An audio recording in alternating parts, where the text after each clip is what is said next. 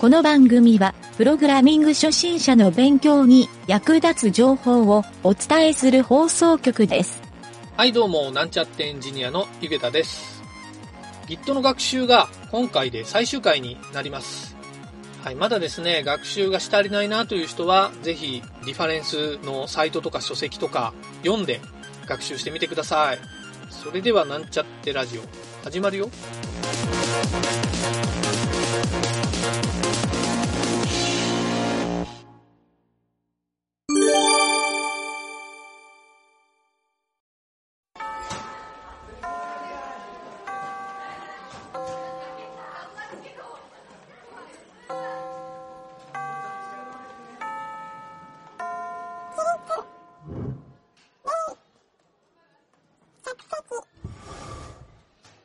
はい、それでは Git の学習第22回目。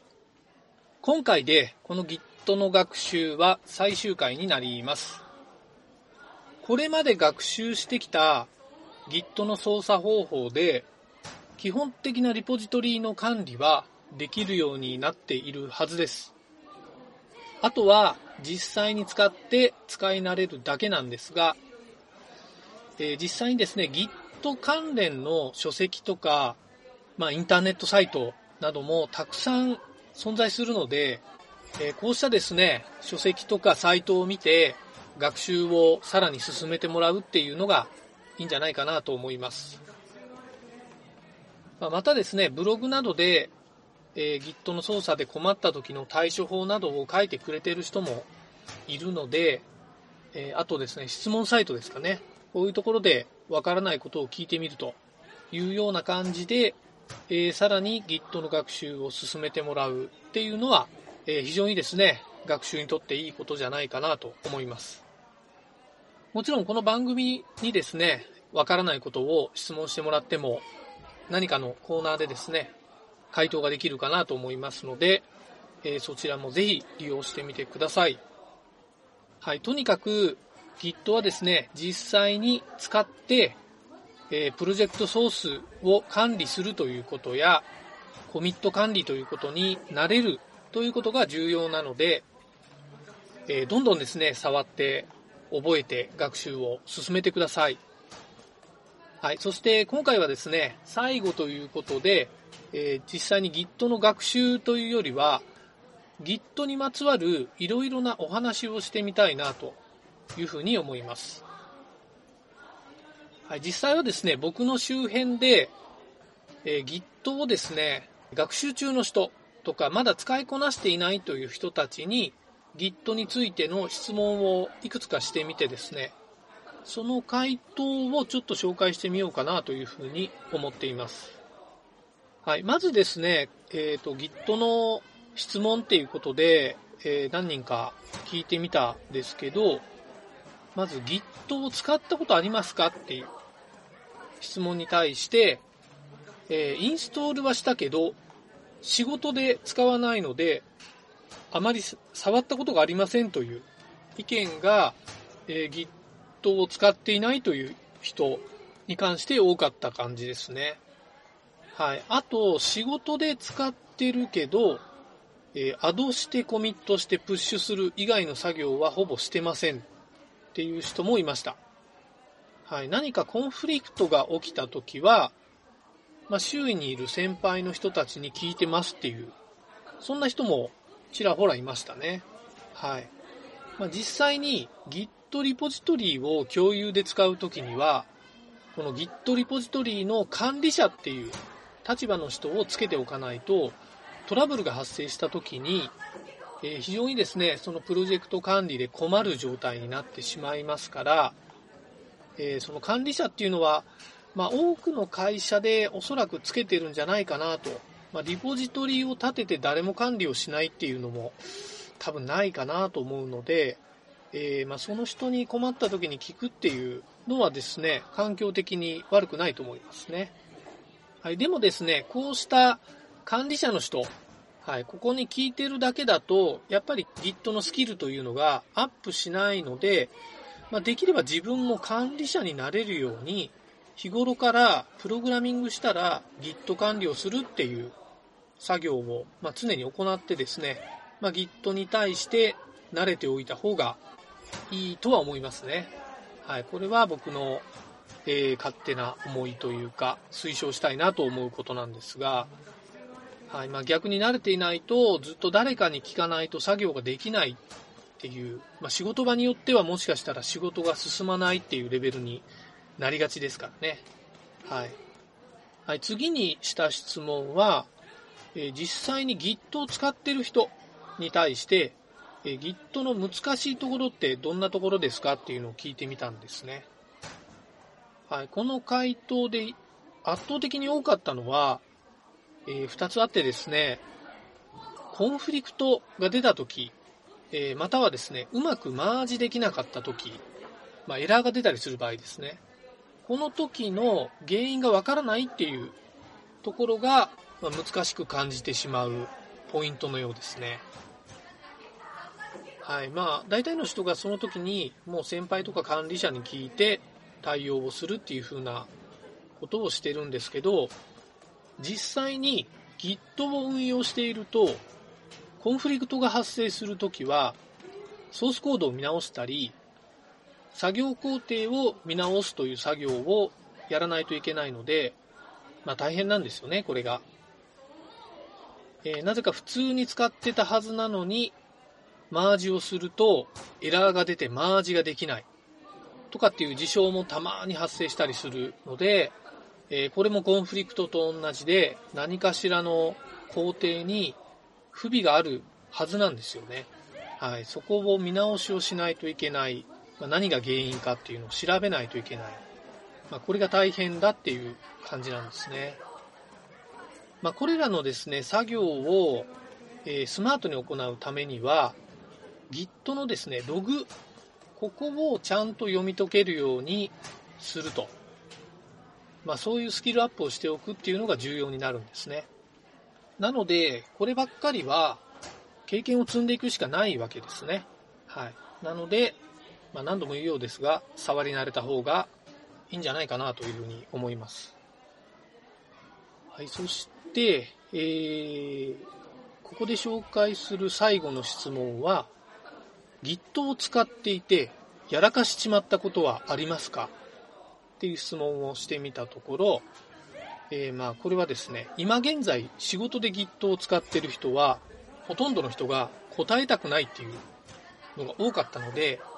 えー、これはですね、僕自身の体験談でやらかしちまった話をしてみたいと思います。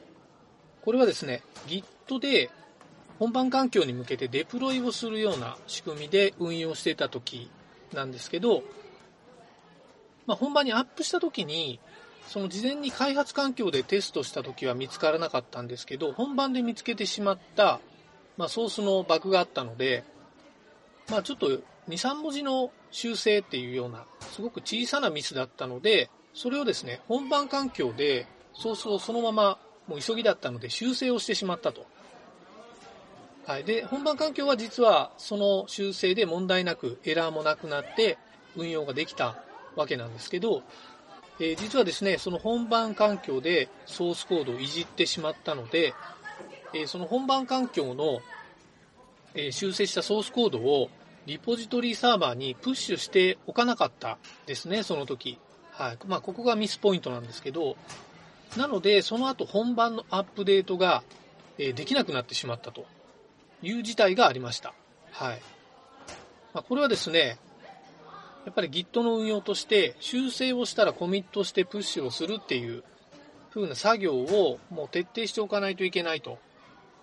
いうことなんですけど、まあ、本番はどっちかっていうとプルをするだけの環境だということだったので、プッシュを本番でするっていうのが頭から抜けてたんですね。はい。なので、その後本番に向けて、データがですね、プッシュできないし、まあ、本番からもプルをしてきたら、コミットの情報が違うというふうに怒られたりしてですね、ちょっとここでこうしたコミットしてプッシュをするっていう、この工程をちゃんと作業工程として仕組み化しておく必要があるなということを体感しました。はい、もちろん複数人で Git を使うときは、えー、こうしたルールもですね、チーム内で徹底しておくという必要も十分ありますね。はい。あとですね、もう一個、ちょっとやらかしちまったっていう点があるんですけど、これはちょっと一昔前ぐらいの出来事なんですけど、えー、とあるですね、僕のチームにいた新人エンジニアの方が、えー、自分が作ったプログラムを本番に公開するという手順の時に、コンフリクトの状態のまま本番に公開をしてしまったという事件がありまして、まあ、これはですね、いろいろ確認手順とかも、そのチーム内ではあまり徹底できてなかったっていうのもあったんですが、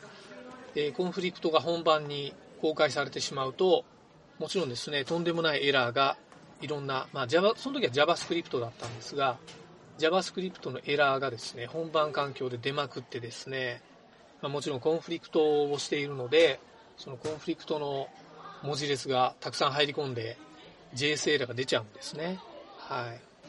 なので、結構、てんやわんやしたっていう経験がありました。はい、もちろん、あの、コンフリクトが出たら修正をするっていうルールにはしてあったんですが、コンフリクトのメッセージに気がつかなかったっていうのが、まあ、一つ原因なんですけど、そもそも、いろいろこう Git のコマンドを打って返ってくるメッセージを、ちゃんと確認をしてなかったっていうところも一個ありますね。はい。で、本番に上げるときに、え何かエラーが出てないかっていう二次チェックもこの工程には含まれていなかったということもあるので結果的に本番でエラーが出てから気がつくというような状態になってしまっていました。はい、もちろんですね、この後本番はすぐにエラーのない状態のバージョンまで巻き戻して、え修正作業をして、再度アップロードをするという手順をやってですね、事なきを得たわけなんですが、えー、結構ですね、チーム内での Git の認識をですね、徹底しなければいけないということを強く思い知らされましたね。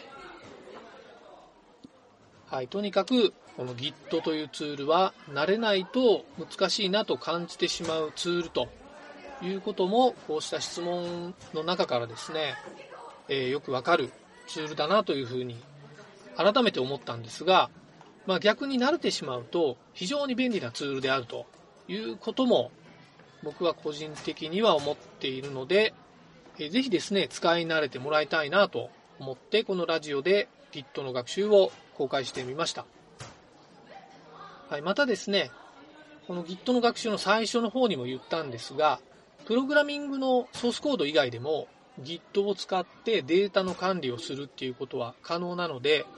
ぜひですね、自分の仕事で使うデータとか、まあ、大切な書類とか、こうしたのを管理するツールとして Git を使ってみるというのもいいかもしれませんね。はい、そんな感じでですね、今回の Git の学習は、えー、基本的なことのみをお伝えしている状態だったんですけど、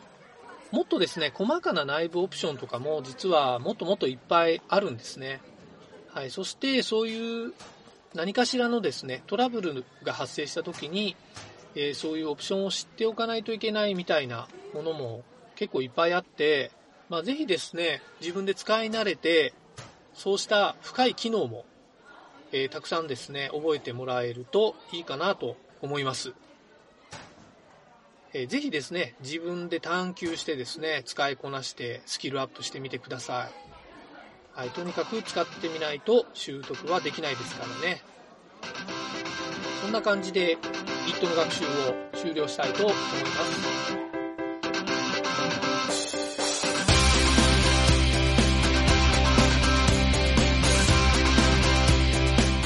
番組ホームページは http コロンスラッシュスラッシュ mynt.work スラッシュラジオスラッシュ